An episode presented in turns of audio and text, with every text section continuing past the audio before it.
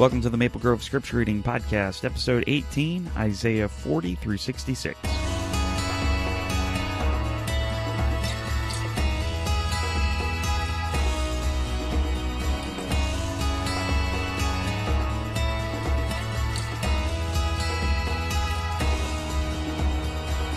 Hey, everybody, welcome back to the Scripture Reading Podcast. I'm your host, Nick Spencer. This week, we're going to be finishing up our reading in the prophet Isaiah, and I've got just a few observations today about this section, so let's just jump right in and get to them. First, I wanted to talk about a passage that we read from chapter 44. Now, this section from chapters 41 through 47, they're described as like a trial where God is responding to claims that he has ignored and neglected Israel. Now, in this section, we see God respond by describing how he saved the Israelites from the Egyptians, among other things. And so, in this passage in chapter 44, though, God is is talking about how he is the true God and these idols that people have been worshiping are absolutely worthless. And so what I wanted to do is I wanted to read to you from verses 12 through 20. Let me read that.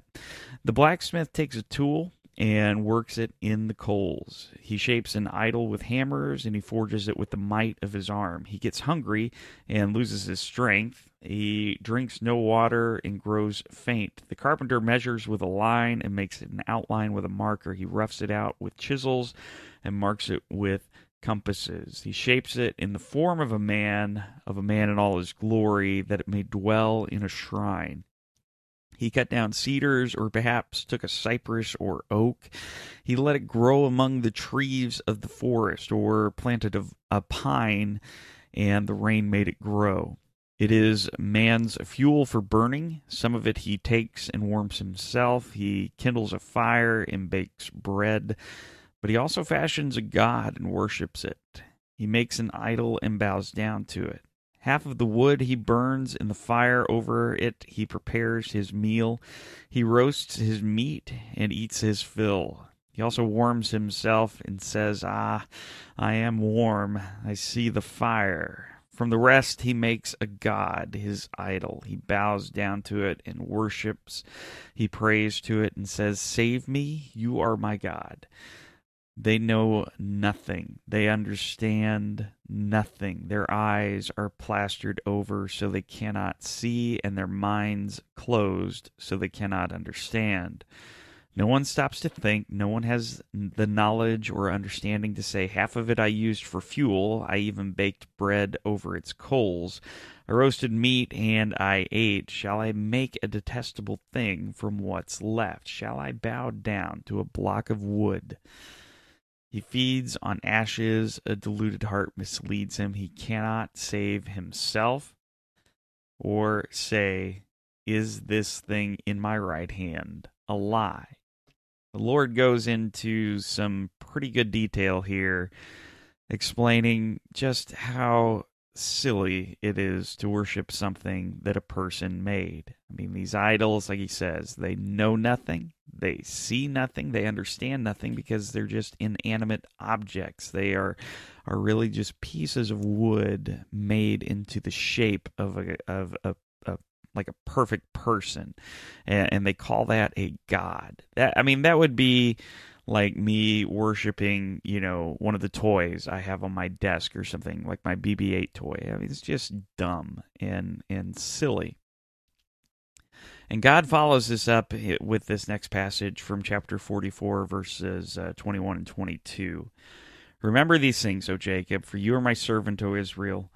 I've made you. You are my servant. O Israel, I will not forget you. I've swept away your offenses like a cloud, your sins like the morning mist. Return to me, for I have redeemed you.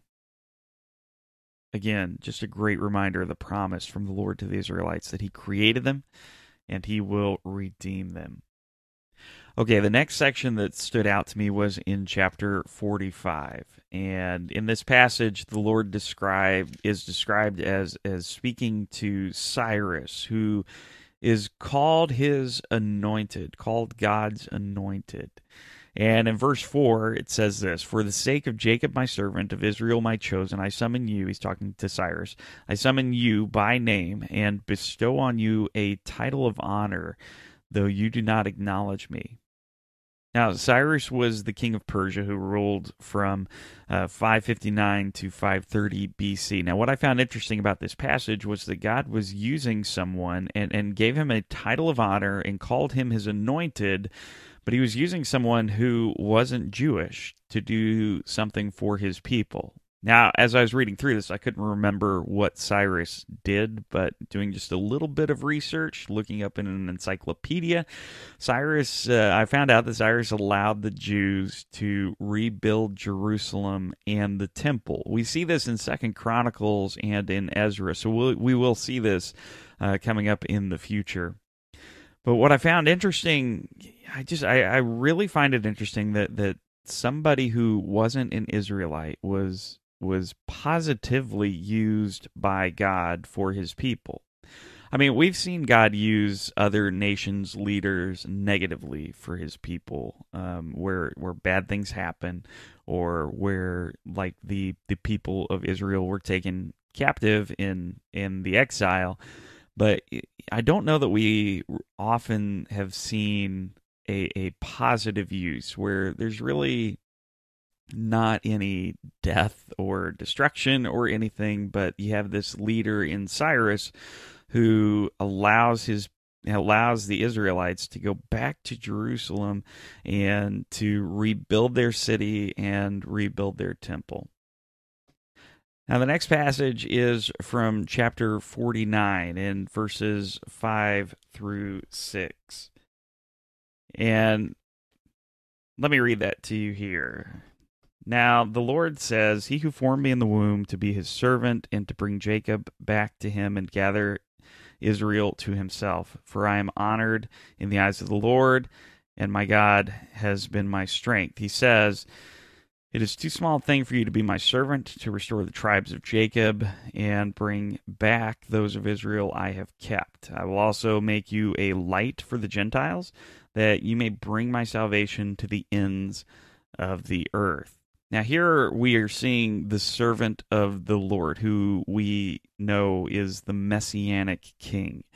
And God's telling him that he will not just restore the tribes of Jacob, but he will also be a light for the Gentiles, you know, non Jewish people, so that salvation will come to the ends of the earth.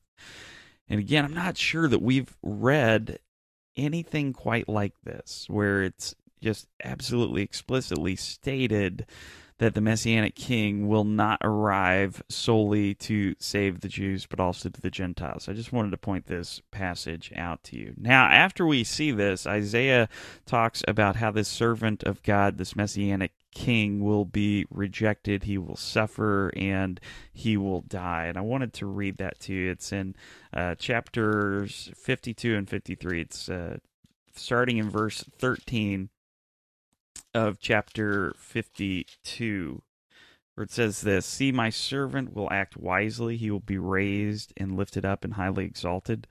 Just as there were many who were appalled at him, his appearance was so disfigured beyond that of any man, and his form marred beyond human likeness. So he will sprinkle many nations, and kings will shut their mouths because of him. For what they were not told, they will see, and what they have not heard they will understand. Who has believed our message, and to whom has the arm of the Lord been revealed? He grew up like he grew up before him like a tender shoot, and like a root out of dry ground.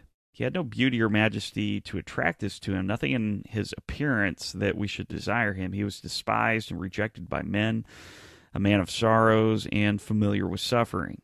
Like one from whom men hide their faces, he was despised, and we esteemed him not. Surely he took up our infirmities and carried our sorrows, yet we considered him stricken by God, smitten by him, and afflicted. But he was pierced for our transgressions, he was crushed for our iniquities. The punishment that brought us peace was upon him, and by his wounds we are healed. We all, like sheep, have gone astray. Each of us has turned to his own way and the Lord has laid on him the iniquity of us all. He was oppressed and afflicted, and yet he did not open his mouth. He was led like a lamb to the slaughter, and as a sheep before her shearers is silent, so he did not open his mouth. By oppression and judgment he was taken away. And who can speak of his descendants? For he was cut off from the land of the living. For the transgression of my people he was stricken. He was assigned a grave with the wicked and with the rich in his death, though he had done no violence, nor was any deceit in his mouth. Yet it was the Lord's will to crush him and cause him to suffer. And though the Lord makes his life a guilt offering, he will see his offspring and prolong his days, and will and the will of the Lord will prosper in his hand. And the suffering of his soul, he will see the light of life and be satisfied. By his knowledge, my righteous servant will justify many, and he will bear their iniquities. Therefore, I give him a portion among the great and he will divide the spoils with the strong, because he poured out his life unto death and was numbered with the transgressions. For he bore the sin of many and made intercession for the transgressors. I recently read this in a sermon a few weeks ago. And the sermon topic, it was on Palm Sunday, and it was just talking about who Jesus really was. And as you read through this passage, as you read through this section of, of chapter 52 and 53 in Isaiah, I, I think you can't help but see Jesus in this passage. And so I just wanted to point that out one more time this as we read through this in our scripture because it's just so important to see something that that we we know will happen but it's it's a number of years before that Finally, this week, I wanted to pull out this passage from chapter 54, verses 9 and 10, where it says, To me, this is like the days of Noah, when I swore that the waters of Noah would never again cover the earth. So now I have sworn not to be angry with you, never to rebuke you again. Though the mountains be shaken and the hills be removed, yet my unfailing love for you will not be shaken, nor my covenant of peace be removed, says the Lord who has compassion on you. I love this. What an amazing promise to his people. We've seen it all through our reading as we go through the Old Testament, but just as a reminder, this is amazing. Though the mountains be shaken and the hills be removed, yet my unfailing love for you will not be shaken, nor my covenant of peace be removed. Next week, we're going to be doing a bit of rapid fire on some pre exile prophets as we'll get through Hosea, Joel, and Amos. Now, if you want to continue the conversation on today's episode, maybe there's something that you found interesting and maybe we didn't point it out or whatever, check it out on the episode 18 page at our website, maplegrove.church slash read scripture. Thanks everybody so much for listening, and we will see you again next week. Thanks for listening to the Maple Grove Christian Church Scripture Reading Podcast. You can find out more information about our church at our website at www.maplegrove.church. You can also follow us on social media at Facebook, Twitter, and Instagram at MGCCBtown. If you like the podcast, please subscribe on Apple Podcasts or the Google Play Music Store. Thanks again for listening.